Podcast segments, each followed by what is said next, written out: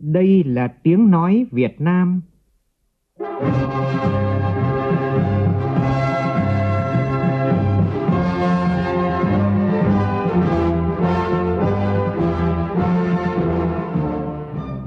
là tiếng nói Việt Nam, phát thanh từ Hà Nội, thủ đô nước Cộng hòa xã hội chủ nghĩa Việt Nam.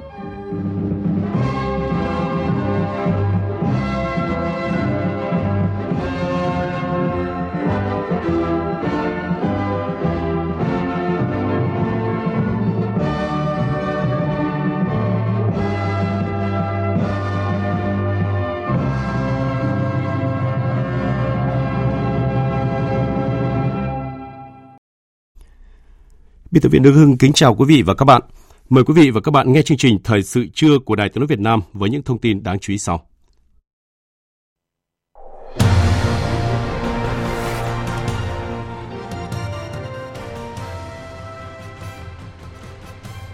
Công dân 7 tỉnh, thành phố náo nước lên đường tòng quân trong lễ giao nhận diễn ra sáng nay. Bộ Y tế yêu cầu chấn chỉnh xử lý nghiêm việc lạm dụng kê đơn thuốc để lấy hoa hồng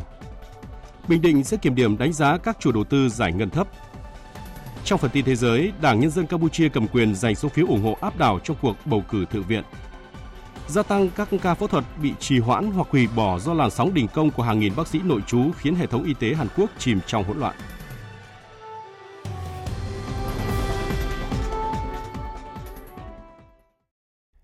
Bây giờ là nội dung chi tiết. Thưa quý vị và các bạn, hôm nay có 7 tỉnh thành phố tổ chức lễ giao nhận quân gồm Thanh Hóa, Nghệ An, Hà Tĩnh, Quảng Trị, Quảng Bình, Thừa Thiên Huế thuộc quân khu 4 và các quận huyện Hà Nội thuộc Bộ Tư lệnh Thủ đô Hà Nội. Trong không khí phấn khởi của Ngày hội Tổng quân, sáng nay gần 4.500 thanh niên của Hà Nội đã hăng hái lên đường thực hiện nghĩa vụ quân sự và nghĩa vụ công an nhân dân. Phóng viên Nguyên Nhung thông tin. Bao trùm lễ tổng quân là tinh thần phấn khởi của cả người thân, gia đình và thanh niên lên đường nhập ngũ. Đây là bước ngoặt quan trọng của thanh niên, đánh dấu sự trưởng thành, bản lĩnh, góp phần quan trọng xây dựng quân đội nhân dân cách mạng chính quy tinh nhuệ từng bước hiện đại. Chị Vũ Thị Trang, phường Thành Công, quận Ba Đình, tới tiễn con trai Nguyễn Nam Anh vào quân ngũ cho biết Cháu viết đơn tình nguyện đi ạ. Đấy là nghĩa vụ thì con lên đường hoàn thành nhiệm vụ. Cháu phấn khởi dậy từ 4 rưỡi sáng, dậy chuẩn bị các thứ phấn khởi vui vẻ. Thì cũng vui vì con lên đường để hoàn thành nhiệm vụ với đất nước Tổ quốc. Mong muốn của gia đình gửi tới con cháu trong ngày nhập ngũ chính là sự tiếp sức, thổi bùng ngọn lửa nhiệt tình để tân binh quyết tâm hoàn thành tốt nghĩa vụ. Tôi thấy rất là tốt đẹp. Cháu có cái đơn tình nguyện, rất là vui vẻ lên đường nhập ngũ chúng tôi cũng là lính của hồ cả nên là động viên cháu tức là đi để hoàn thành nhiệm vụ nghĩa vụ quân sự để bảo vệ tổ quốc gia đình cũng bảo con à, bây giờ đảng và nhà nước à, đã tin tưởng thì con à, cố gắng để hoàn thành nhiệm vụ với cả tổ quốc Cùng với đó là sự quan tâm sát cánh động viên, giúp đỡ của chính quyền địa phương, các tổ chức xã hội, đoàn thanh niên cơ sở với tân binh và gia đình. Chị Nguyễn Minh Thúy, Phó Bí thư Đoàn Thanh niên phường Cửa Đông, quận Hoàn Kiếm cho biết. Là một cán bộ đoàn cơ sở,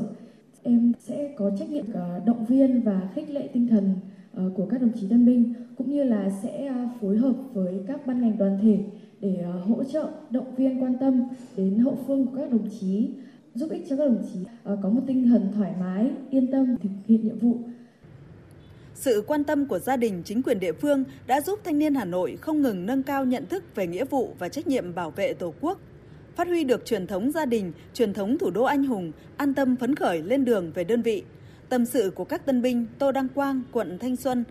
Lê Nguyễn Huy Hiếu, huyện Ứng Hòa và Hoàng Trung Kiên, quận Ba Đình. Tôi rất hồi hộp, nhưng mà cũng rất háo hức khi mà được đổi sang môi trường mới, được phấn đấu và rèn luyện thì quyết tâm thì là quyết tâm 100% tại vì là đã tình nguyện đi nghĩa vụ để quyết tâm thay đổi rồi thì cũng mong là mình có thể hoàn thành xuất sắc được các nhiệm vụ được giao. Gia đình tôi, cụ và ông nội đã từng tham gia quân đội. Từ nhỏ tôi thích màu xanh áo lính. Tốt nghiệp cấp 3 xong, tôi viết đơn tình nguyện sẵn sàng lên đường nhập ngũ để bảo vệ Tổ quốc. À, tôi tốt nghiệp học công nghệ giao thông vận tải. Viết đơn tình nguyện xin nhập ngũ. Nếu có thể thì tôi mong muốn sẽ được cống hiến lâu dài trong quân đội. Cùng với hàng nghìn thanh niên trên địa bàn thành phố Hà Nội lên đường làm nghĩa vụ quân sự năm 2024, còn có hàng trăm thanh niên hăng hái lên đường tham gia thực hiện nghĩa vụ công an nhân dân. Các tân binh đều phấn khởi tự hào, nguyện cống hiến sức trẻ, tuổi thanh xuân cho sự nghiệp xây dựng bảo vệ Tổ quốc. Ghi nhận của phóng viên Việt Cường. Trong không khí náo nước đầu xuân, các tân binh đều phấn khởi tự hào khi được nhập ngũ vào quân đội nhân dân và công an nhân dân. Tất cả các tân binh đều coi đây là nghĩa vụ thiêng liêng và cao đẹp, nguyện cống hiến sức trẻ, tuổi thanh xuân cho sự nghiệp xây dựng bảo vệ Tổ quốc.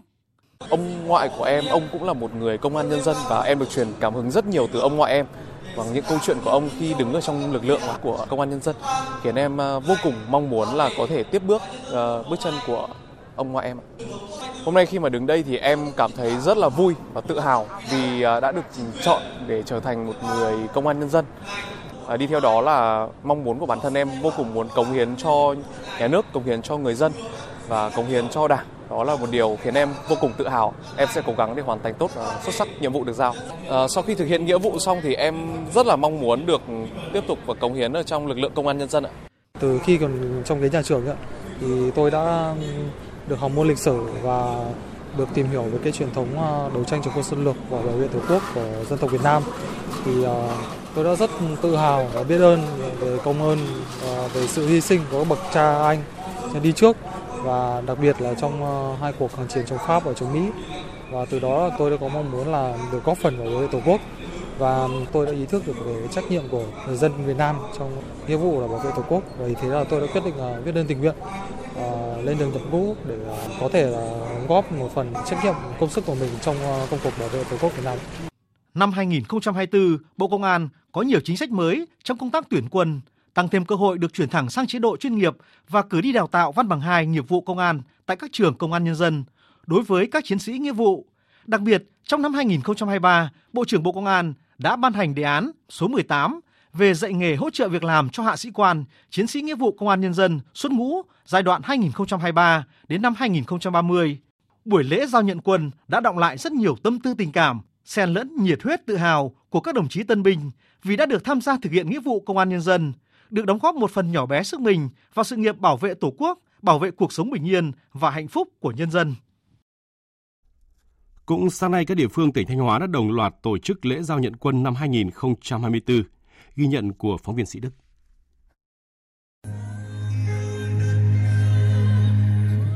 Trong không khí của ngày hội tổng quân, hành trang mà những chàng trai mang theo là ý chí ước mơ, là niềm tin vững chắc về một tương lai tươi sáng và cả những tình cảm, sự yêu thương của những người thân quê hương, quyết tâm hoàn thành nhiệm vụ bảo vệ vững chắc chủ quyền thiêng liêng của đất nước, Trước giờ lên đường nhận nhiệm vụ thì hai tân binh Lê Dũng và Lê Tự Lực ở điểm giao nhận quân huyện Thiệu Hóa chia sẻ. Cảm xúc của em lúc này thì rất là tự hào và vinh hạnh khi ờ, được uh, lên đường nhập ngũ năm 2024. Em nghĩ là mình sẽ được uh, tu luyện về uh, thứ nhất là về sức khỏe, thứ hai về ý chí và tinh thần của một uh, quân nhân Việt Nam và em uh, cũng sẽ cố gắng uh, quyết tâm phấn đấu để hoàn thành tốt những ờ, nhiệm vụ đó. Cảm giác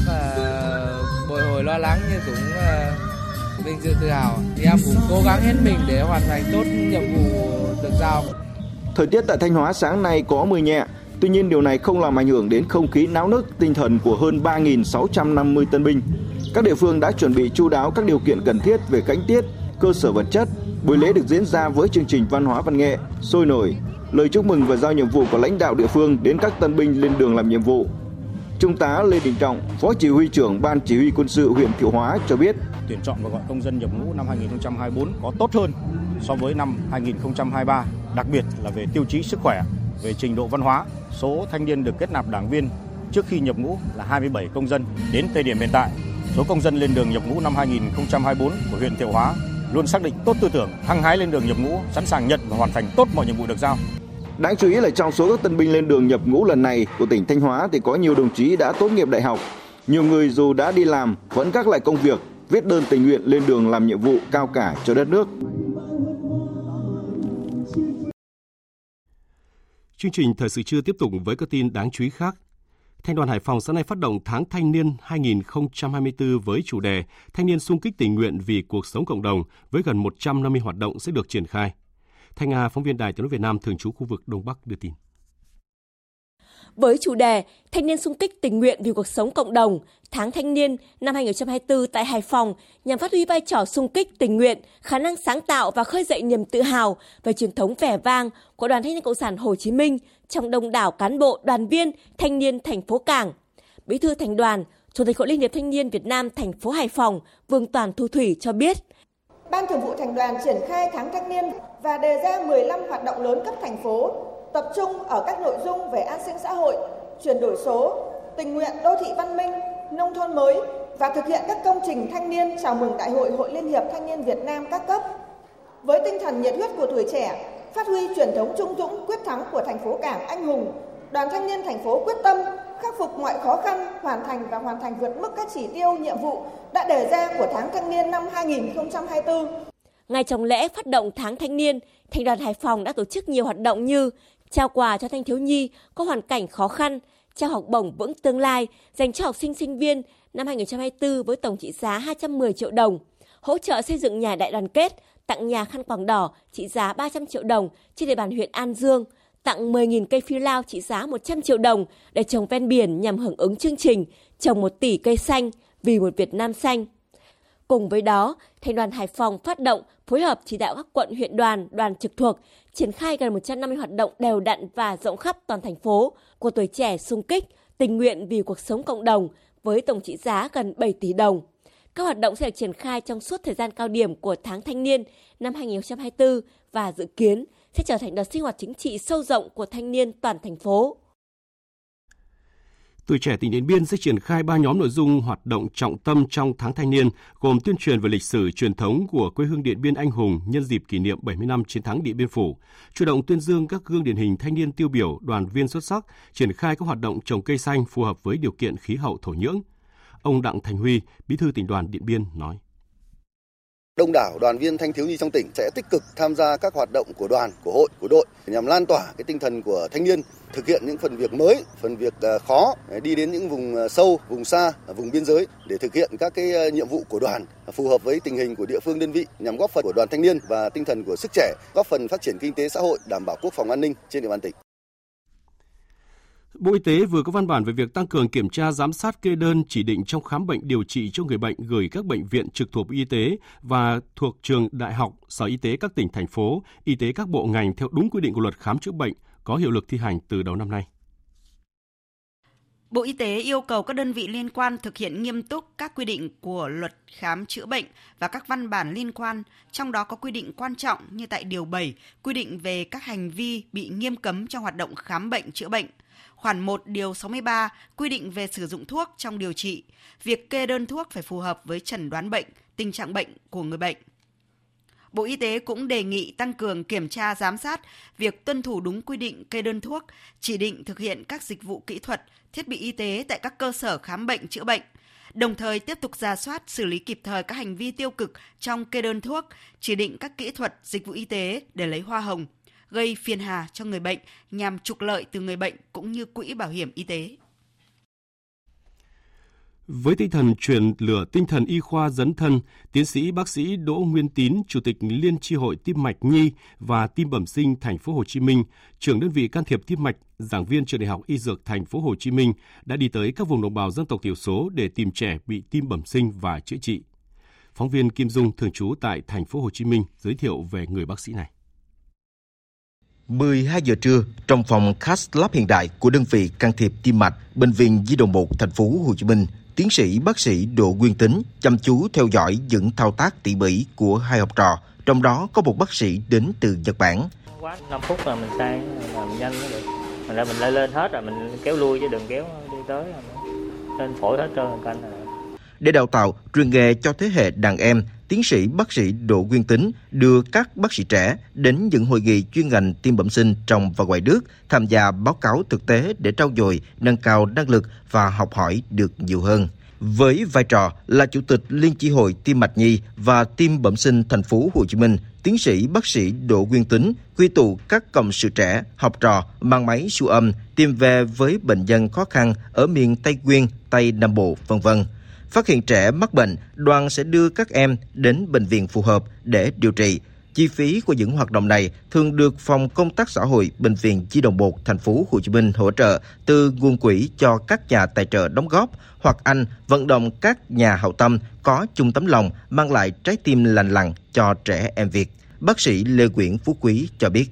Thường thầy nói là cái niềm yêu nghề nó giống như là mạch nước ngầm vậy đó, còn có cái sự len lỏi, cái sự lan tỏa, nó âm ỉ thôi nhưng mà quan trọng là nó duy trì được tinh thần đó một cách à, lâu bền, lâu dài hơn. Cái thứ hai là những lúc mà mình gặp khó khăn, mình nản chí nhưng mà mình nên nghĩ về những bệnh nhân khó khăn của mình và cái niềm hạnh phúc mà bệnh nhân có được cái cuộc sống khỏe mạnh giúp cho mình vượt qua khó khăn. Đã một phần tư thế kỷ đi qua kể từ khi bác sĩ đội trú Đỗ Quyên Tính được cử đi tu nghiệp ở Đài Loan để học bài bản can thiệp tim bẩm sinh trẻ em. Lúc bấy giờ, tim mạch nhi ở Việt Nam còn sơ khai, hàng trăm trẻ phải chịu cảnh thai lưu khi còn trong bụng mẹ hoặc vừa chào đời. Mỗi năm, bác sĩ Tính phải ký gần 200 trường hợp bệnh viện trả về vì không cứu được. Sau gần 3 năm, khi phòng lab can thiệp tim mạch Bệnh viện Di đồng 1 thành phố Hồ Chí Minh ra đời, được trang bị máy DSA, đến nay, tiến sĩ bác sĩ Đỗ Nguyên Tính đã sửa tim cho hơn 17.000 trường hợp. Đầu năm 2024, ca can thiệp tim bào thai đầu tiên ở Việt Nam do ekip Bệnh viện Di đồng 1 và Bệnh viện Từ Dũ thành phố Hồ Chí Minh thực hiện thành công đã mở ra một hướng đi đặc biệt trong lĩnh vực tim mạch trẻ em. đều trước đây ngành y nước nhà chưa làm được. Đây cũng là ca can thiệp bào thai chữa dị tật tim bẩm sinh đầu tiên ở Đông Nam Á. Ít ai biết để có được thành công ấn tượng đó, bác sĩ Đỗ Nguyên Tính, phẫu thuật viên chính của ca đặc biệt này, đã đau đáu ám ảnh thời gian dài vì từng thất bại khi can thiệp bào thai trước đó. Tiến sĩ bác sĩ Đỗ Nguyên Tính trăn trở. Dĩ nhiên là trước khi làm cái đầu tiên thì nó gặp nhiều cái trục trặc, nhiều cái cản trở nhiều thứ. Ờ, nếu mà mình nản chí á, thấy những cái khó khăn mình bỏ thì dễ lắm. Cái gì để mình ráng mà làm thì tự đó là bệnh nhân. Thào không biết thì thôi, hoặc là tay nghề mình không đủ hiểu biết trình độ mình chưa tới để mình làm cái đó thì thôi. Cái này mình mình có duyên gặp bệnh nhân đó mình có thể làm được mà tại sao mình không làm? Nó cái cản trở đó mình tổ thúc mình làm. Tiến sĩ bác sĩ Đỗ Nguyên Tính cho rằng nghề y không thể không sai, quan trọng nhất là dám nhìn nhận cái sai, dám trung thực nói ra cái sai để mình sửa sai và lấy làm bài học cho người khác. Thông điệp và tinh thần luôn luôn học tập đó vẫn tiếp tục được anh nhắc nhở trong phòng lab trên giảng đường y khoa hay trên những chuyến khám bệnh từ thiện cùng cộng sự về nơi vùng sâu, vùng xa. Thời sự VOV, nhanh, tin cậy, hấp dẫn.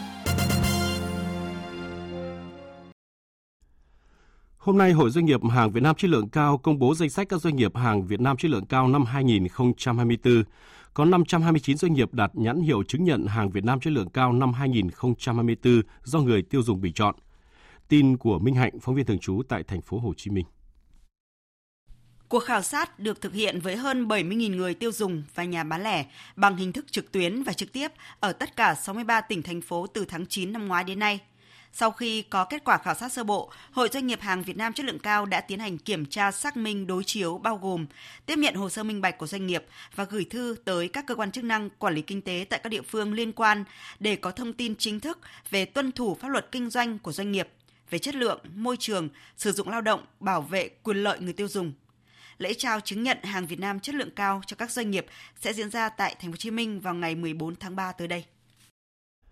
Liên đoàn Thương mại và Công nghiệp Việt Nam VCCI vừa đón phái đoàn nhà đầu tư gồm 14 định chế tài chính tới từ 6 quốc gia do tập đoàn đầu tư Maybank dẫn đầu, trong đó có những bên quản lý tài sản hàng trăm tỷ đô la Mỹ đến tìm hiểu thị trường Việt Nam. Hai bên đã trao đổi về những tiềm năng đầu tư của thị trường Việt Nam, đặc biệt là môi trường tài chính và kinh doanh của các doanh nghiệp nhỏ và vừa hay khởi nghiệp, nơi Maybank và các quỹ đầu tư đối tác có rất nhiều thế mạnh. Tập đoàn đầu tư Maybank là tập đoàn tài chính ngân hàng lớn nhất tại Malaysia và lớn thứ tư tại ASEAN, với tổng tài sản lên tới hơn 200 tỷ đô la Mỹ. Tại Việt Nam từ năm 1996, Maybank đã và đang cung cấp dịch vụ ngân hàng, chứng khoán và đồng thời đã đầu tư và trở thành cổ đông chiến lược của Ngân hàng Thương mại Cổ phần An Bình từ năm 2008, là đối tác tín dụng của rất nhiều công ty, tập đoàn trong nước, điển hình như Vingroup, Hòa Phát hay Thaco. Một số đối tác đáng chú ý có thể kể đến là Asset Plus của Thái Lan, Quỹ có tổng tài sản khoảng 1,2 tỷ đô la Mỹ và là cổ đông chính của nhiều doanh nghiệp lớn tại ASEAN. Nomura Assets của Nhật Bản, một trong những nhà quản lý quỹ hàng đầu thế giới với tổng tài sản đang quản lý toàn cầu lên tới hơn 500 tỷ đô la Mỹ, tập trung vào các chiến lược đầu tư bền vững và dài hạn. Ngay từ đầu năm 2024, Ủy ban nhân dân tỉnh Bình Thuận đã triển khai đồng bộ nhiều giải pháp tháo gỡ khó khăn, quyết tâm giải ngân vốn đầu tư công năm 2024 theo đúng kế hoạch đề ra. Các chủ đầu tư có tỷ lệ giải ngân thấp phải khẩn trương tổ chức họp để kiểm điểm đánh giá việc thực hiện trong năm 2023, qua đó có giải pháp để khắc phục triệt để trong năm 2024. Năm 2024, Tổng kế hoạch vốn đầu tư công của Bình Thuận được Thủ tướng Chính phủ giao là hơn 5.000 tỷ đồng. Theo đó, Ủy ban nhân dân tỉnh yêu cầu các sở ngành toàn tỉnh sẽ tập trung đẩy mạnh tiến độ thực hiện và phấn đấu giải ngân vốn đầu tư công năm nay đạt trên 95% kế hoạch vốn được giao, sớm đưa các công trình vào sử dụng nhằm phát huy hiệu quả đầu tư, đồng thời xác định giải ngân vốn đầu tư công là một trong những nhiệm vụ trọng tâm cần tập trung triển khai hiệu quả.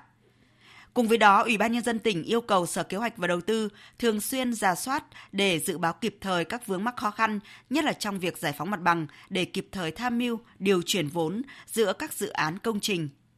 Chủ trì phân loại, chia nhỏ nhóm công trình theo tính chất, lĩnh vực, mức độ vướng mắc để tiến hành kiểm tra, giả soát định kỳ nhằm tháo gỡ các khó khăn, vướng mắc, đảm bảo sát với tình hình thực tế của từng công trình. Bên cạnh đó, Ủy ban nhân dân tỉnh cũng đề nghị các đơn vị liên quan chú trọng lựa chọn đơn vị tư vấn, nhà thầu có năng lực, kinh nghiệm để thực hiện các dự án, đồng thời xử lý các quy định theo đơn vị tư vấn và các nhà thầu yếu kém không đảm bảo yêu cầu. Các chủ đầu tư phải giải ngân vốn đầu tư công đúng kế hoạch được giao, không được trả lại nguồn vốn đã được phân bổ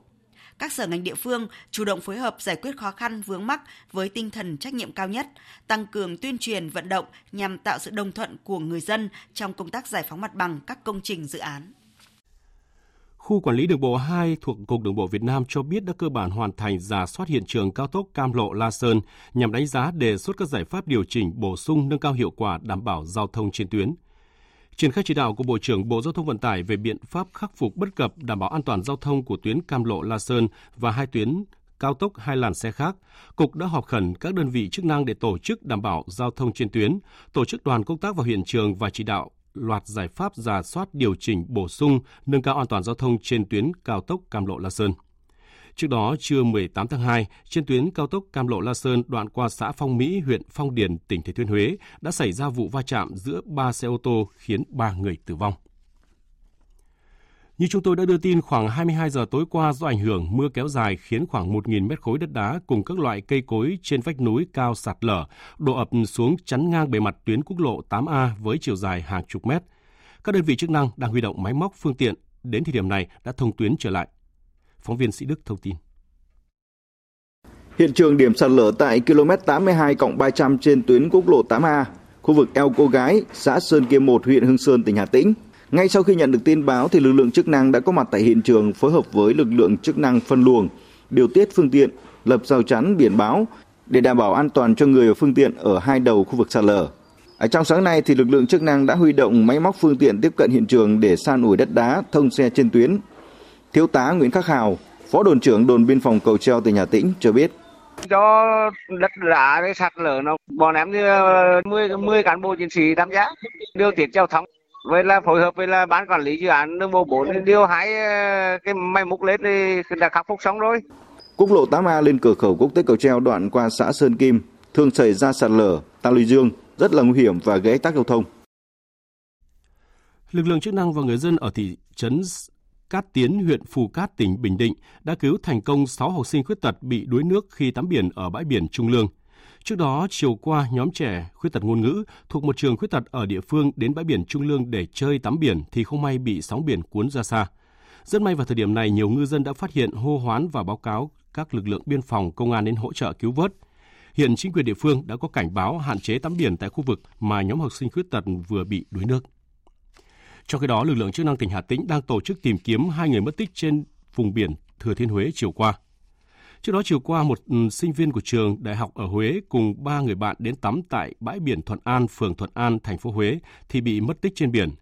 Cùng thời điểm, một tàu cá loại nhỏ của ngư dân ở phường Thuận An chở 8 người trên đường vào cửa biển Thuận An thì bị chìm. Trên tàu có 8 người thì 7 người cố gắng bơi được vào bờ biển xã Hải Dương, thành phố Huế và được người dân kịp thời ứng cứu. Người còn lại hiện mất tích. Những người này đã thuê tàu cá của ngư dân địa phương ra biển để câu cá từ sáng sớm. Đến chiều tối khi quay trở lại bờ thì tàu gặp nạn.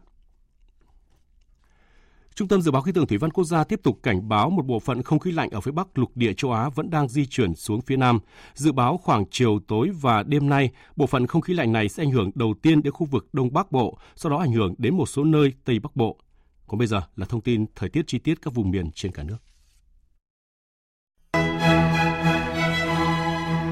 Trung tâm Dự báo Khí tượng Thủy văn Quốc gia cho biết, hiện nay bộ phận không khí lạnh ở phía Bắc đang di chuyển xuống phía Nam. Dự báo khoảng chiều tối và đêm nay, bộ phận không khí lạnh này sẽ ảnh hưởng đến khu vực phía Đông Bắc Bộ, sau đó ảnh hưởng đến một số nơi ở phía Tây Bắc Bộ. Gió Đông Bắc trong đất liền mạnh dần lên cấp 2, cấp 3, vùng ven biển cấp 3. Khu vực Bắc Bộ, Bắc Trung Bộ trời tiếp tục rét. Từ đêm nay, khu vực phía Đông Bắc Bộ trời rét đậm, vùng núi có nơi rét hại, trong đợt không khí lạnh này, nhiệt độ thấp nhất ở Trung Du và Đồng bằng Bắc Bộ phổ biến từ 11 đến 14 độ, khu vực vùng núi phía Bắc từ 8 đến 11 độ, vùng núi cao có nơi dưới 8 độ. Trên biển, khu vực đông bắc của Bắc Biển Đông tiếp tục có gió đông bắc mạnh cấp 6, giật cấp 7, cấp 8, biển động, sóng biển cao từ 2 đến 4 mét rưỡi. Vùng biển từ Ninh Thuận đến Cà Mau, phía tây khu vực Nam Biển Đông, bao gồm cả vùng biển phía tây quần đảo Trường Sa, gió đông bắc mạnh cấp 5, có lúc cấp 6, giật cấp 7, sóng biển cao từ 2 đến 3 mét rưỡi, biển động. Từ đêm nay đến ngày mai, khu vực từ Quảng Bình đến Khánh Hòa có mưa, mưa rào rải rác và có nơi có rông. Trong mưa rông có khả năng xảy ra lốc, xét, mưa đá và gió giật mạnh.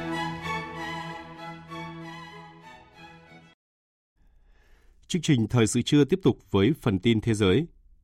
Kết quả kiểm phiếu sơ bộ do Ủy ban bầu cử quốc gia Campuchia vừa công bố cho biết Đảng Nhân dân Campuchia đã nhận được số phiếu ủng hộ áp đảo tại cuộc bầu cử Thượng viện khóa 5 vừa kết thúc. Kết quả sơ bộ cho thấy Đảng Nhân dân Campuchia nhận được hơn 10.000 phiếu ủng hộ. Tham gia tranh cử vào Thượng viện Campuchia khóa 5 năm 2024 có 4 chính đảng. Theo lịch trình bầu cử dự kiến công bố kết quả tạm thời của cuộc bầu cử vào đầu tháng 3. Trong trường hợp không có khiếu kiện và không tổ chức bầu cử lại, kết quả chính thức sẽ được cơ quan công bố vào ngày mùng 2 tháng 4 cùng danh sách ứng viên trúng cử và kết quả phân chia ghế tại Thượng viện Campuchia khóa mới. Cộng đồng quốc tế đang nỗ lực nhằm thúc đẩy các cuộc hòa đàm hướng tới tìm kiếm một lệnh ngừng bắn ngay lập tức và lâu dài trên giải Gaza. Cả Israel và lực lượng Hamas đang được kêu gọi sẽ nỗ lực nhiều hơn nữa để thu hẹp những cách biệt sớm khép lại xung đột. Tổng hợp của biên tập viên Phương Anh. Trong cuộc họp với Tổng thống Palestine Mahmoud Abbas ở Amman ngày hôm qua, Quốc vương Jordani Abdullah II cảnh báo giao tranh tiếp diễn ở Gaza trong tháng lễ Ramadan của người Hồi giáo có nguy cơ mở rộng xung đột. Ông hối thúc các nỗ lực tối đa nhằm đạt được lệnh ngừng bắn ngay lập tức và lâu dài ở giải Gaza, đồng thời bảo vệ dân thường vô tội. Quốc vương Abdullah II nhắc lại việc nước này bác bỏ mọi nỗ lực nhằm chia cắt bờ Tây và giải Gaza, kêu gọi phối hợp giữa các nước Ả Rập để tìm ra giải pháp công bằng cho vấn đề Palestine dựa trên giải pháp hai nhà nước. Truyền thông Ai Cập đưa tin nước này và Qatar sắp tổ chức hai vòng đàm phán về thỏa thuận ngừng bắn giữa phong trào Hồi giáo Hamas và Israel ở giải Gaza. Nội dung thỏa thuận được kỳ vọng bao gồm việc chấm dứt xung đột, thả các con tin Israel, trả tự do cho các tù nhân Palestine và tăng cường viện trợ nhân đạo vào Gaza.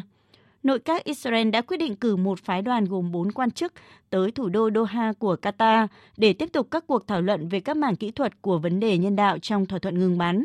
Trong khi đó, tại cuộc họp thường kỳ của Hội đồng Bảo an Liên Hợp Quốc hồi giữa tuần qua, đại diện thường trực của Trung Quốc tại Liên Hợp Quốc Trương Quân đã lưu ý rằng Cần chỉ ra rằng cốt lõi của các hành động của Hội đồng Bảo an Liên Hợp Quốc phải là ngừng bắn ngay lập tức và các tín hiệu rõ ràng, chính xác và không lảng tránh. Điều này cần sự quyết tâm mạnh mẽ, chứ không đơn thuần chỉ là kỹ năng đàm phán.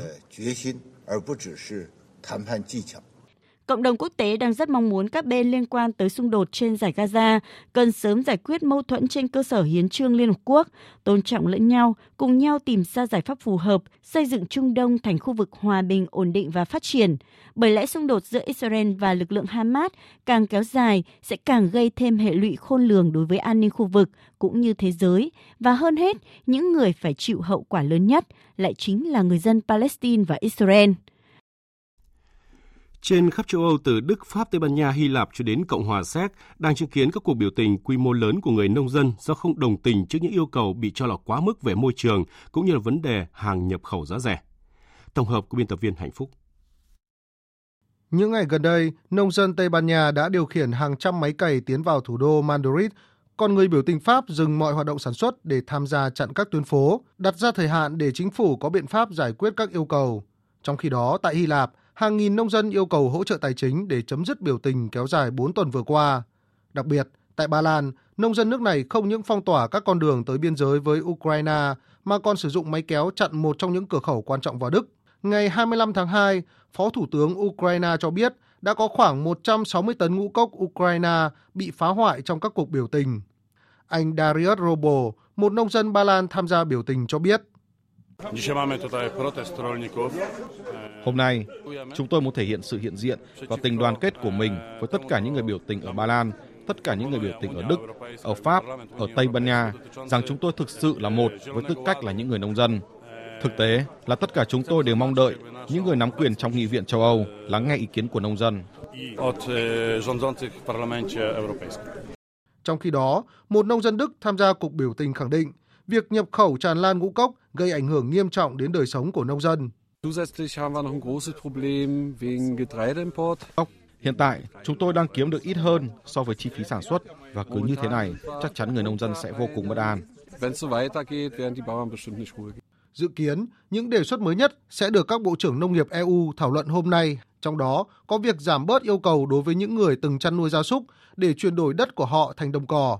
Ngoài ra, Ủy ban châu Âu cũng dự kiến thay đổi cách thức hoạt động của các cuộc kiểm tra tại chỗ nhằm giảm 50% số cuộc kiểm tra đối với các nông dân. Mới đây, trên mạng xã hội X, Ủy viên phụ trách nông nghiệp của EU Janusz Ozichowski cũng khẳng định Ủy ban châu Âu đã xác định một loạt hành động ở cấp độ EU nhằm giảm bớt gánh nặng hành chính cho nông dân trong thời gian tới. Tân Hoa Xã vừa công bố báo cáo công tác mới nhất của cơ quan chống tham nhũng hàng đầu Trung Quốc cho biết, trong năm 2023, 87 cán bộ do Trung ương quản lý, trong đó có 3 cán bộ cấp bộ trưởng đã bị thẩm tra điều tra. Cơ quan này cũng cam kết sẽ tiếp tục tăng cường cuộc chiến chống tham nhũng trong năm nay. Bích Thuận, phóng viên Đài tiếng nói Việt Nam thường trú tại Bắc Kinh đưa tin. Báo cáo được công bố tại phiên họp toàn thể lần thứ ba của Ủy ban Kiểm tra Kỷ luật Trung ương Đảng Cộng sản Trung Quốc khóa 20. Theo đó, Ủy ban Kiểm tra Kỷ luật Trung ương và Ủy ban Giám sát Quốc gia Trung Quốc đã thẩm tra điều tra 87 quan chức do Trung ương quản lý. Cơ quan Kiểm tra Kỷ luật và Giám sát trên toàn quốc đã lập hồ sơ 626.000 vụ án, điều tra bắt giữ 26.000 cá nhân, xử lý kỷ luật đảng hoặc hành chính 610.000 người. 17.000 kẻ hối lộ cũng đã bị điều tra. Bên cạnh đó, cơ quan chống tham nhũng còn tập trung xử lý các vụ tham nhũng xuyên biên giới, thu hồi số tiền thiệt hại hơn 10 tỷ nhân dân tệ, tức khoảng 1,4 tỷ đô la Mỹ. Ngoài ra, hơn 1.600 kẻ đào tàu đã bị đưa về nước thông qua chiến dịch lưới trời năm 2023. Trong số các quan chức do Trung ương quản lý bị xử lý, có 3 cấp bộ trưởng, gồm Đồng Văn Hổ, cựu bí thư chủ nhiệm Ủy ban Thường vụ Nhân đại, tức Chủ tịch Hội đồng Nhân dân thành phố Thượng Hải, Tôn Trí Cương, cựu phó chủ nhiệm Ủy ban Tài chính và Kinh tế thuộc Nhân đại Toàn quốc, tức Quốc hội Trung Quốc, cựu bí thư tỉnh ủy Quý Châu, Hàn Dũng, cựu bí thư chủ nhiệm chính hiệp tức mặt trận tỉnh Thiểm Tây. Báo cáo cho biết, trong năm 2024, công tác chống tham nhũng của Trung Quốc sẽ tập trung vào việc giám sát chính trị, xử lý các vấn đề liên quan đến lòng trung thành, an ninh và trách nhiệm chính trị. Làn sóng đình công của hàng nghìn bác sĩ nội trú khiến hệ thống y tế Hàn Quốc tiếp tục chìm trong hỗn loạn. Theo hãng tin Yonhap, mối quan ngại về hệ thống y tế công tại Hàn Quốc đang gia tăng khi các ca phẫu thuật bị trì hoãn hoặc hủy bỏ. Khoảng 8.000 bác sĩ thực tập đã bỏ việc để phản đối kế hoạch của chính phủ tuyển thêm 2.000 sinh viên vào các trường y khoa vào năm tới. Sự hỗn loạn tại các bệnh viện càng gia tăng khi lực lượng bác sĩ nghiên cứu sinh đã hoàn thành chương trình nội trú và ứng tuyển cho chương trình đào tạo nâng cao hơn, vốn thay thế các bác sĩ thực tập nghỉ việc, dường như cũng đang tham gia hành động nghỉ việc tập thể này. Tại Bệnh viện Đại học Chosun ở Gwangju, phía đông nam Hàn Quốc, 12 trong tổng số 14 bác sĩ nghiên cứu sinh đã quyết định không gia hạn hợp đồng và sẽ rời đi vào tháng 3. Các sinh viên y khoa mới tốt nghiệp gần đây cũng từ chối thực tập. Dự báo tình trạng thiếu hụt bác sĩ trực tại các bệnh viện lớn sẽ kéo dài.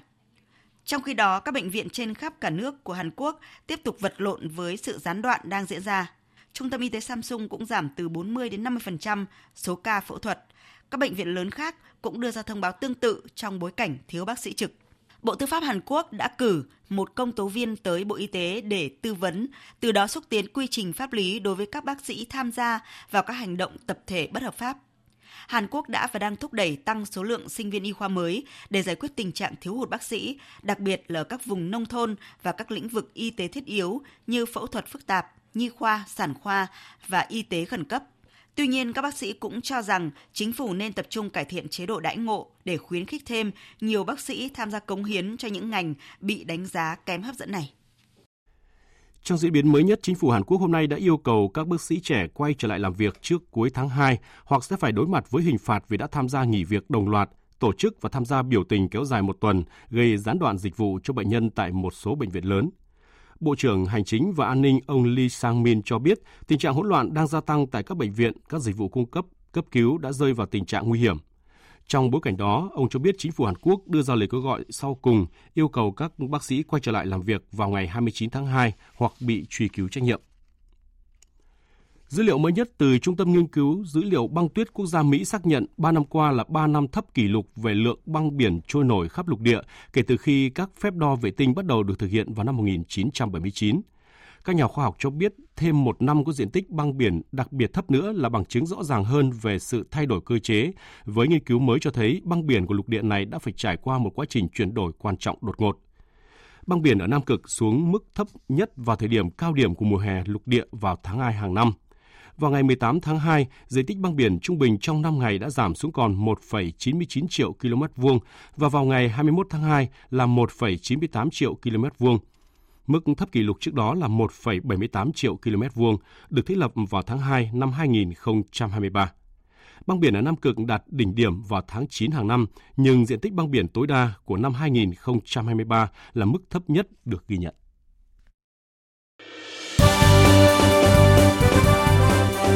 Thời sự tiếng nói Việt Nam.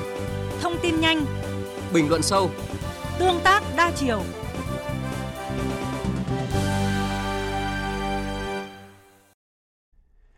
Thưa quý vị và các bạn, với sự phát triển nhanh và mạnh, các hãng công nghệ khổng lồ thường được gọi là Big Tech đang được cho là đánh cắp nội dung của báo chí truyền thông, khiến nhiều quốc gia trên thế giới bắt đầu xây dựng khung pháp lý để giảm thiểu những ảnh hưởng này. Mới nhất, Indonesia vừa ban hành quy định buộc các Big Tech phải đàm phán và trả tiền nội dung cho các cơ quan báo chí của nước này. Tuy nhiên, việc định giá tin tức và các cuộc đàm phán với Google hoặc Facebook có lẽ không dễ dàng và mỗi quốc gia đang chuẩn bị cho các tình huống về kết quả quá trình đàm phán đối với các vấn đề này. Biên tập viên Thanh Huyền kết nối với phóng viên thường trú Đài tiếng nói Việt Nam tại Indonesia, Australia và tại Pháp, ba quốc gia đang thiết lập quy tắc buộc Big Tech trả tiền cho tin tức để tìm hiểu xem những quy định của họ với các Big Tech đang được thực hiện như thế nào. Trước hết thì chúng tôi kết nối với phóng viên Phạm Hà thường trú tại Indonesia. À, thưa chị Phạm Hà, Tổng thống Indonesia Joko Widodo thì mới ký quyết định buộc các công ty công nghệ toàn cầu, trong đó có Google và Meta, sẽ phải trả tiền cho các cơ quan báo chí nước này khi mà sử dụng nội dung của báo chí trên nền tảng của mình. À, vậy khi đã có quy định rồi thì các bước tiếp theo để buộc các Big Tech phải chia sẻ lợi nhuận cho các cơ quan báo chí sẽ được thực hiện như thế nào? À, vâng, xin chào biên tập viên Thanh Huyền và quý vị thính giả. À, theo quy định mới của Indonesia thì à, các nền tảng kỹ thuật số được yêu cầu là hỗ trợ báo chí chất lượng bằng cách tham gia thỏa thuận à, cấp phép trả phí, chia sẻ doanh thu, chia sẻ dữ liệu hoặc các giao dịch khác với các hãng tin địa phương. Một ủy ban sẽ được thành lập để đảm bảo các nền tảng kỹ thuật số hoàn thành trách nhiệm đối với các công ty truyền thông, à, bao gồm hỗ trợ thương mại hóa chuyên nghiệp, đảm bảo không tạo điều kiện cho việc phổ biến nội dung tin tức không phù hợp được đánh giá là bước ngoặt lớn đối với truyền thông Indonesia, bao gồm là đảm bảo hợp tác công bằng giữa các nền tảng truyền thông và ứng dụng mạng xã hội, cũng như ngăn chặn thông tin rác trên không gian kỹ thuật số. Tuy nhiên, rõ ràng có những khó khăn trong việc thực thi luật với ý kiến khác nhau giữa các nền tảng kỹ thuật số. Ví dụ như Google cho rằng là quy định này sẽ hạn chế quyền truy cập của người dân vào các nguồn tin tức đa dạng, thay vì thúc đẩy chất lượng báo chí. À, Meta, công ty mẹ của các nền tảng phổ biến như Facebook à, hay là Instagram tuyên bố rằng là người dùng của họ không truy cập các nền tảng để tìm kiếm nội dung tin tức. Thay vào đó là chính các nhà sản xuất tin tức đã tự nguyện quyết định chia sẻ nội dung trên các nền tảng khác nhau của họ. Meta không thực sự được hưởng lợi từ việc truyền bá nội dung tin tức và không phải trả tiền cho nội dung mà các nhà sản xuất này tự nguyện đăng lên nền tảng của Meta. Ngoài ra còn có các câu hỏi về tác động của quy định đối với người dùng cuối như bị hạn chế truy cập tin tức, đặc biệt là khi tin tức này có vai trò trong việc cải thiện trình độ kỹ thuật số, truyền bá các thông tin về dân chủ và an toàn, an ninh cũng như vấn đề chi phí sử dụng dịch vụ kỹ thuật số sẽ cao hơn. À, giới chuyên gia cho rằng là thành công của quy định phụ thuộc phần lớn vào thiện chí của các bên tham gia đàm phán, bao gồm nền tảng trực tuyến, nhà xuất bản tin tức và chính phủ, đạt được thỏa thuận vì lợi ích chung. Nếu các công ty công nghệ lớn chọn không phổ biến tin tức để tránh phải trả phí cho các nhà xuất bản truyền thông, thì khi đó bên chịu thiệt cuối cùng cũng sẽ là người dân Indonesia. Vâng, xin cảm ơn phóng viên Phạm Hà. À, trước Indonesia thì một số quốc gia khác trên thế giới cũng đã ban hành các quy định bắt buộc các hãng công nghệ lớn phải trả phí khi chia sẻ tin tức. Bây giờ thì chúng tôi kết nối với phóng viên Việt Nga thường trú tại Australia và phóng viên Anh Tuấn tại Pháp để tìm hiểu xem những quy định ở các nước sở tại với các big tech đã tiến triển đến đâu. À, thưa chị Việt Nga, Australia là quốc gia đầu tiên ban hành luật bắt buộc các à, công ty công nghệ lớn phải trả phí khi mà chia sẻ tin tức. Sau mấy năm thì đến nay, quá trình đàm phán cũng như là thỏa thuận giữa các hãng tin và các công ty công nghệ đã đạt được những kết quả gì ạ? Vâng, Australia đã trở thành quốc gia đầu tiên trên thế giới buộc các ông lớn công nghệ phải đàm phán và trả tiền cho các cơ quan báo chí thông qua Bộ Quy tắc đàm phán nội dung tin tức ban hành vào năm 2021. Và kể từ đó đến nay thì hai ông lớn công nghệ là Google và Meta đã đạt được thỏa thuận chi trả cho hơn 30 cơ quan báo chí của nước này. Và theo ước tính của ông Rod Sim, cựu chủ tịch Ủy ban Cạnh tranh và người tiêu dùng Australia, có thể các ông lớn công nghệ đã chi trả tới 1 tỷ đô la Australia trong 4 năm cho các cơ quan báo chí của nước này. Số tiền này đã được các cơ quan báo chí Australia dùng vào việc thuê thêm phóng viên đưa tin ở các vùng nông thôn, đầu tư cho các nhà báo và phát triển thêm nhiều câu chuyện. Tuy vậy đến năm nay thì nhiều thỏa thuận này sẽ hết hiệu lực, vì vậy mà giữa các cơ quan báo chí Australia với các ông lớn công nghệ sẽ cần phải đàm phán lại. Bên cạnh đó thì chính quyền Australia cũng nhận thấy là sau thời gian triển khai, quy định cũ cần bổ sung và điều chỉnh để phù hợp với tình hình mới. Trong đó có hai điểm đáng chú ý. Thứ nhất, đó là bên cạnh hai ông lớn công nghệ là Google và Meta sẽ bổ sung thêm các công ty công nghệ khác vào trong danh sách cần phải đàm phán với cơ quan báo chí Australia. Điểm đáng lưu ý thứ hai đó là Ủy ban Cạnh tranh và Người tiêu dùng Australia sẽ được quyền tiếp cận thỏa thuận mà các ông lớn công nghệ ký với các cơ quan báo chí Australia. Điều mà đã được giữ bí mật kể từ năm 2021 đến nay – để họ có thể thu thập thông tin phục vụ cho việc đánh giá tác động của điều luật và các thỏa thuận. Đồng thời thì Australia cũng sẽ đánh giá lại bộ quy tắc đàm phán nội dung tin tức 4 năm một lần để kịp thời có những điều chỉnh phù hợp với sự thay đổi của thực tế. Vâng, vậy còn Pháp và các nước châu Âu à, đã có những tiến triển gì trong việc buộc các công ty công nghệ phải thực hiện đầy đủ nghĩa vụ đối với việc trả phí khi mà chia sẻ tin tức, thưa anh Anh Tuấn? Vâng, chúng ta có thể nói rằng các nước châu Âu đã có những hành động từ nhiều năm trước liên quan đến vấn đề này. Ờ, thí dụ như là ở Tây Ban Nha là nước đầu tiên đưa ra thuế Google từ năm 2014, buộc gã khổng lồ công nghệ phải trả tiền cho những đoạn tin tức đăng tải trên nền tảng Google News.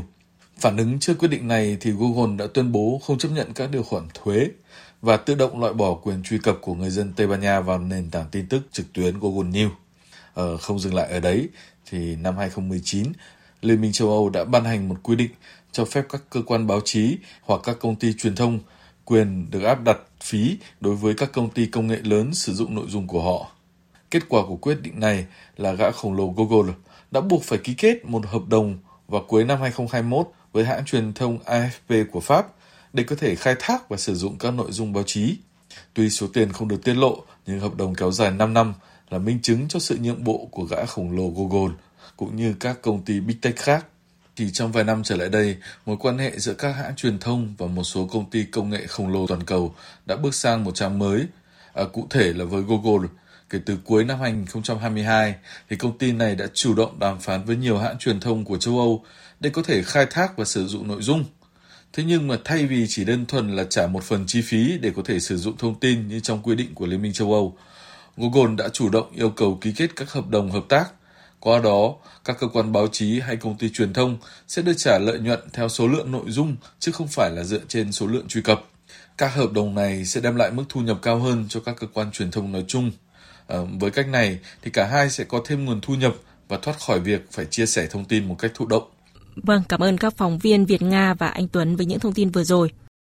Tiếp tục chương trình thời sự trưa nay là trang tin đầu tư tài chính và bản tin thể thao.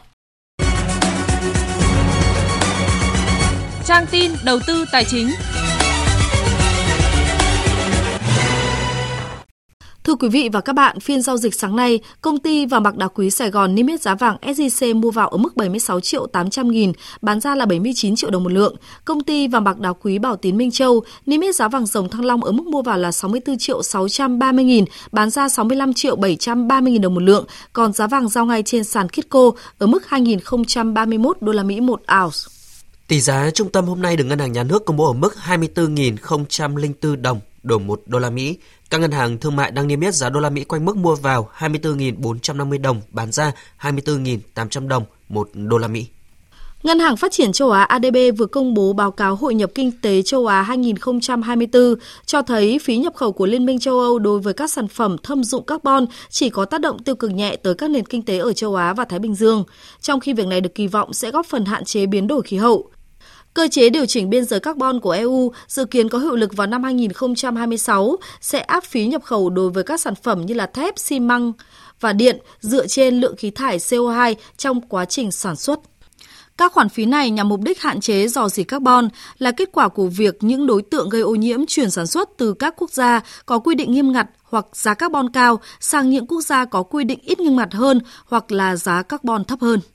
Không có ngân hàng nào điều chỉnh lãi suất huy động trong ngày đầu tuần mới. Đây là lần đầu tiên trong năm 2024 lãi suất ngân hàng không có sự biến đổi. Trước đó 100% các ngân hàng thương mại giảm lãi suất huy động kể từ đầu năm 2024. Chuyển sang thông tin diễn biến trên thị trường chứng khoán. Thưa quý vị và các bạn, VN Index kết thúc tuần qua ở con số 1.212 điểm với thanh khoản cao nhất kể từ đầu năm 2024 khi giá trị giao dịch đạt hơn 30.000 tỷ đồng. Sau phiên giảm điểm mạnh vào cuối tuần trước, VN Index mở cửa phiên sáng nay phục hồi nhẹ trở lại nhưng vẫn mang tâm lý thận trọng khi chỉ số tăng giảm trái chiều quanh mức tham chiếu. Tuy nhiên vẫn có sự đóng góp tích cực đến từ các nhóm ngành thủy sản, vận tải, kho bãi và thực phẩm, đồ uống. Đầu tư tài chính biến cơ hội thành hiện thực. Đầu tư tài chính biến cơ hội thành hiện thực. Thưa quý vị và các bạn, ngay sau kỳ nghỉ Tết Nguyên đán, Thủ tướng Chính phủ đã ban hành chỉ thị 06 đôn đốc các nhiệm vụ trọng tâm trong năm mới. Đặc biệt liên quan tới thị trường vàng, Thủ tướng yêu cầu Ngân hàng Nhà nước khẩn trương tổng kết Nghị định số 24 về quản lý hoạt động kinh doanh vàng, đưa ra đề xuất về giải pháp quản lý hiệu quả thị trường vàng trong tình hình mới. Thời hạn là ngay trong quý 1 này. Phóng viên Đài Tiếng Nói Việt Nam thông tin. Trong bối cảnh vĩ mô ổn định, những diễn biến gần đây khi thị trường vàng cho thấy khung pháp lý đối với kinh doanh vàng đã bộc lộ nhiều hạn chế. Các chuyên gia cho rằng đã đến lúc cần xem xét cách ứng xử với vàng, mở cửa thị trường và ứng xử với vàng như một loại hàng hóa đặc biệt. Bên cạnh việc tăng nguồn cung thì khôi phục lại việc giao dịch vàng tài khoản cũng góp phần giảm bớt nhu cầu mua vàng vật chất.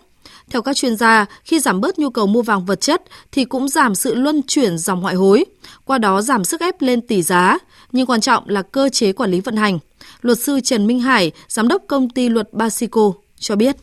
chúng ta xem xét là cái định 24 ấy nếu có sửa có thể tạo ra một cái à, sân chơi cho các nhà đầu tư thông qua hoạt động là tạo nên những cái sàn à, giao dịch bằng tài khoản.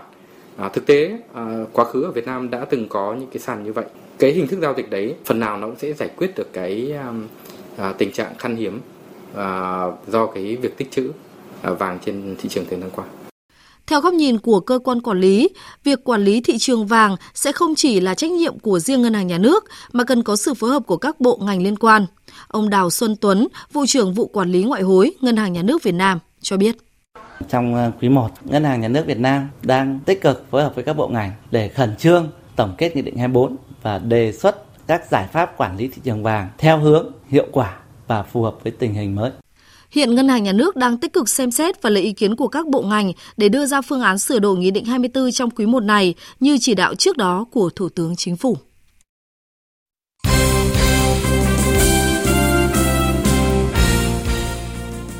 Thưa quý vị và các bạn, lúc này đội tuyển U20 nữ Việt Nam đang có mặt và tập luyện tại thủ đô Tashkent, Uzbekistan để chuẩn bị cho vòng chung kết giải U20 nữ châu Á diễn ra vào đầu tháng 3 tới. Thời điểm này, khí hậu tại đây rất lạnh thường dao động ở mức 0 độ C. Sau trận hòa một đều với U20 nữ Uzbekistan ở lượt đi, U20 nữ Việt Nam có buổi tập thả lỏng ở quảng trường gần khách sạn để hồi phục lại thể trạng. Thủ môn danh thị Kiều My cho biết. Trời lạnh, phơi bóng rất là trơn với lại là vì mặt sân rất là trơn cho nên là bóng đi rất là nhanh nên là tụi em cũng chưa có quen hẳn về cái um, nhịp đấu của trận đấu giao hữu cho nên là tụi em cũng chưa có thể hiện tốt được Ngày 27 tháng 2, Kiều My và các đồng đội sẽ tái đấu đội chủ nhà trong trận giao hữu lượt về. Đây là cuộc tổng duyệt để ban huấn luyện đưa ra quyết định loại hai người chốt danh sách chính thức 23 tuyển thủ tham dự vòng chung kết. Tại vòng chung kết U20 nữ châu Á 2024, U20 nữ Việt Nam sẽ lần lượt gặp các đội tuyển Nhật Bản, Cộng hòa Dân chủ Nhân dân Triều Tiên và Trung Quốc vào các ngày mùng 4 tháng 3, mùng 7 tháng 3 và mùng 10 tháng 3. Vào giữa tháng 3 tới, giải bóng truyền vô địch quốc gia 2024 sẽ khởi tranh. Lúc này, đội Nam Biên phòng đang rất tích cực chuẩn bị cho giải. Đội bóng này sở hữu nhiều tay đập trẻ có chiều cao, sức bật tốt, hiện là trụ cột của đội tuyển bóng truyền nam quốc gia như trụ công Nguyễn Ngọc Thuân, đối truyền Phạm Văn Hiệp, truyền hai Đinh Văn Duy, phụ công Trần Duy Tuyến hay phụ công Trương Thế Khải, huấn luyện viên Trần Đình Tiền đánh giá khá cao vận động viên này. Vận động viên Trương đức Khải là vận động viên trẻ tuổi nhưng mà có cái thể hình rất tốt và có cái ờ, trình độ chuyên môn cũng rất cao và trong tương lai thì có thể đây là một những cái cầu thủ phụ công tốt nhất của Việt Nam. Đội tuyển đấu kiếm Việt Nam đang dồn toàn lực với hy vọng giành suất đi dự Olympic Paris 2024. Có hai cách để đội kiếm vé đi dự Olympic, đó là thi đấu nhiều giải để tích điểm nhưng đã không thực hiện được vì lý do kinh phí hạn hẹp. Cách thứ hai là thi đấu vòng loại khu vực châu Á diễn ra vào tháng 4 tới tại các tiểu vương quốc Ả Rập Thống Nhất. Điều này là vô cùng khó, bởi nơi đây quy tụ rất nhiều kiếm thủ mạnh của châu lục. Huấn luyện viên Phạm Anh Tuấn cho biết. Năm nay khó hơn các kỳ trước rất là nhiều, bởi vì là mỗi một nhóm nội dung tối thiểu là cũng có khoảng tầm 13 14 vận động viên của mỗi một nước để tranh nhau lấy một suất của một nội dung. Trong số 13 14 vận động viên đó thì ít nhất là có khoảng một nửa là trình độ như chúng ta trở lên. Thế thì cái mức độ cạnh tranh nó rất là quyết liệt và rất là sát sạt sạt với nhau về mặt trình độ. Đầu kiếm Việt Nam từng giành 4 suất đi dự Olympic Rio năm 2016, nhưng đến Olympic Tokyo 2020 lại không có vận động viên nào. Việc giành vé Olympic Paris 2024 cũng gặp rất nhiều thách thức. Kiếm thủ Vũ Thành An cho biết. Bây giờ đến cái thời mà kiếm chém châu Á rất mạnh. Các nước ngày xưa lúc em đấu nó chẳng hạn nó chỉ có 2 đến 3 nước, nhưng bây giờ thậm chí là 6 đến 7 nước. Người ta đều nằm trong top châu Á và nằm trong top thế giới hết. Thì đấy là một cái mà mình phải rất là nỗ lực. Thậm chí những cái đối thủ ngày xưa mình đánh rất nhàn, nhưng mà đến bây giờ người ta đều bứt vào top châu Á hết rồi.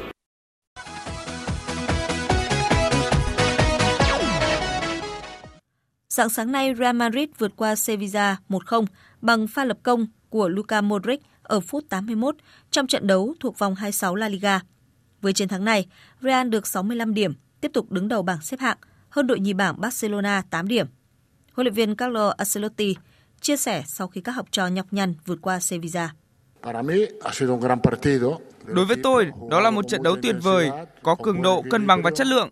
Vinicius, Rodrigo đã chơi tốt, Luka Modric luôn là quân bài không thể thiếu trong cách chơi của chúng tôi. Chúng tôi gặp đôi chút khó khăn khi không có Bellingham và Joselu ở trên sân. Chúng tôi xứng đáng có 3 điểm, nên tôi hài lòng vì một trận đấu tuyệt vời. Còn tại Italia, Inter Milan thắng đậm Lecce 4-0 ở vòng 26 Serie A. Trong chiến thắng của đội chủ nhà, tiền đạo Lautaro Martinez lập cú đúp. Hai bàn còn lại thuộc về David Frastesi và Stefan De Vries. Hiện Inter đã được 66 điểm, độc chiếm ngôi đầu bảng xếp hạng, hơn đội nhì bảng Juventus 9 điểm. Cũng ở vòng này, đội bóng cùng thành phố với Inter Milan là AC Milan và Atalanta một đều. Hiện AC Milan được 53 điểm, đứng thứ ba, còn Atalanta có 46 điểm, xếp thứ 5.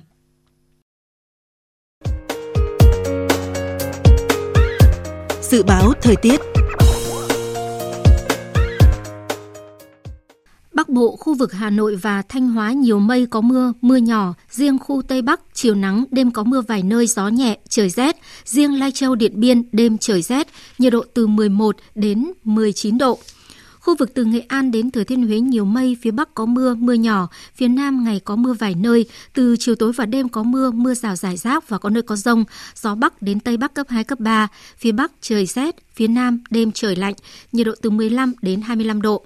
Khu vực từ Đà Nẵng đến Bình Thuận nhiều mây có mưa rào và rông vài nơi, chiều tối và đêm có mưa rào rải rác và có nơi có rông. Riêng Ninh Thuận, Bình Thuận có mây, chiều nắng, đêm có mưa rào và rông vài nơi, gió Đông Bắc cấp 2, cấp 3, riêng phía Nam cấp 3, cấp 4, nhiệt độ từ 22 đến 32 độ. Tây Nguyên và Nam Bộ có mây chiều nắng, riêng miền Đông có nắng nóng, chiều tối và đêm có mưa rào và rông vài nơi, gió Đông Bắc cấp 2, cấp 3, nhiệt độ từ 18 đến 34 độ. Miền Đông, nhiệt độ cao nhất 35 đến 37 độ. Tiếp theo là dự báo thời tiết biển. Vịnh Bắc Bộ có mưa nhỏ, mưa phùn và sương mù rải rác, tầm nhìn xa trên 10 km, giảm xuống từ 4 đến 10 km trong mưa, dưới 1 km trong sương mù, gió Đông Bắc cấp 5, từ gần sáng có lúc cấp 6, giật cấp 7, biển động. Vùng biển từ Quảng Trị đến Quảng Ngãi, vùng biển từ Bình Thuận đến Cà Mau có mưa rào dài rác, tầm nhìn xa trên 10 km, giảm xuống từ 4 đến 10 km trong mưa, gió Đông Bắc cấp 4, cấp 5. Vùng biển từ Bình Định đến Ninh Thuận, phía Bắc có mưa rào rải rác và có nơi có rông. Trong mưa rông có khả năng xảy ra lốc xoáy và gió giật mạnh. Tầm nhìn xa trên 10 km, giảm xuống từ 4 đến 10 km trong mưa, gió Đông Bắc cấp 4, cấp 5. Riêng vùng biển Ninh Thuận có lúc cấp 6, giật cấp 7, biển động. Vùng biển từ Cà Mau đến Kiên Giang không mưa, tầm nhìn xa trên 10 km, gió đông cấp 4, cấp 5. Khu vực Biển Đông, khu vực quần đảo Hoàng Sa thuộc thành phố Đà Nẵng, Trường Sa tỉnh Khánh Hòa có mưa rào vài nơi, tầm nhìn xa trên 10 km, gió Đông Bắc cấp 5. Riêng vùng biển phía đông khu vực Bắc Biển Đông cấp 6, giật cấp 7, cấp 8, biển động. Vịnh Thái Lan có mưa rào vài nơi, tầm nhìn xa trên 10 km, gió đông đến đông nam cấp 3, cấp 4. Quý vị và các bạn đang nghe chương trình Thời sự trưa của Đài Tiếng Nói Việt Nam. Ít phút còn lại của chương trình chúng tôi xin tóm lược một số tin chính vừa phát. Hôm nay, thành phố Hà Nội cùng các tỉnh Thanh Hóa, Nghệ An, Hà Tĩnh, Quảng Trị, Quảng Bình, Thừa Thiên Huế đã tổ chức lễ giao nhận quân năm 2024. Lễ giao nhận quân năm nay diễn ra đúng quy định trang trọng, an toàn, tiết kiệm. Bộ Y tế vừa có văn bản về việc tăng cường kiểm tra giám sát kê đơn thuốc, chỉ định trong khám bệnh điều trị cho người bệnh gửi các bệnh viện trực thuộc Bộ Y tế và thuộc trường đại học, sở y tế các tỉnh thành phố, y tế các bộ ngành. Bộ Y tế yêu cầu giả soát phát hiện chấn chỉnh xử lý kịp thời tiêu cực trong kê đơn thuốc, chỉ định các kỹ thuật, dịch vụ y tế để lấy hoa hồng gây phiền hà cho người bệnh. Kết quả kiểm phiếu sơ bộ do Ủy ban bầu cử quốc gia Campuchia công bố sáng nay cho thấy, Đảng Nhân dân Campuchia, chính đảng cầm quyền hiện nay ở Campuchia dẫn đầu với hơn 10.000 phiếu ủng hộ. Tiếp theo là Đảng Ý chí Khmer, Fusipec và Sức mạnh dân tộc. Theo lịch trình bầu cử, Ủy ban bầu cử quốc gia Campuchia dự kiến công bố kết quả tạm thời của cuộc bầu cử vào đầu tháng 3. Chính phủ Hàn Quốc hôm nay đã yêu cầu các bác sĩ trẻ quay lại làm việc trước cuối tháng 2 hoặc sẽ phải đối mặt với hình phạt vì đã tham gia nghỉ việc đồng loạt, tổ chức và tham gia biểu tình kéo dài một tuần, gây gián đoạn dịch vụ cho bệnh nhân tại một số bệnh viện lớn. Tình trạng hỗn loạn đang gia tăng tại các bệnh viện, các dịch vụ cấp cứu đã rơi vào tình trạng nguy hiểm. Trong bối cảnh đó, chính phủ Hàn Quốc đưa ra lời kêu gọi sau cùng yêu cầu các bác sĩ quay trở lại làm việc vào ngày 29 tháng 2 hoặc bị truy cứu trách nhiệm. Tới đây chúng tôi cũng xin kết thúc chương trình thời sự trưa nay của Đài Tiếng nói Việt Nam. Chương trình do các biên tập viên Đức Hưng, Thu Hằng, Nguyễn Hằng, Thu Hòa cùng kỹ thuật viên Tuyết Mai phối hợp sản xuất và thực hiện, chịu trách nhiệm nội dung Hoàng Trung Dũng.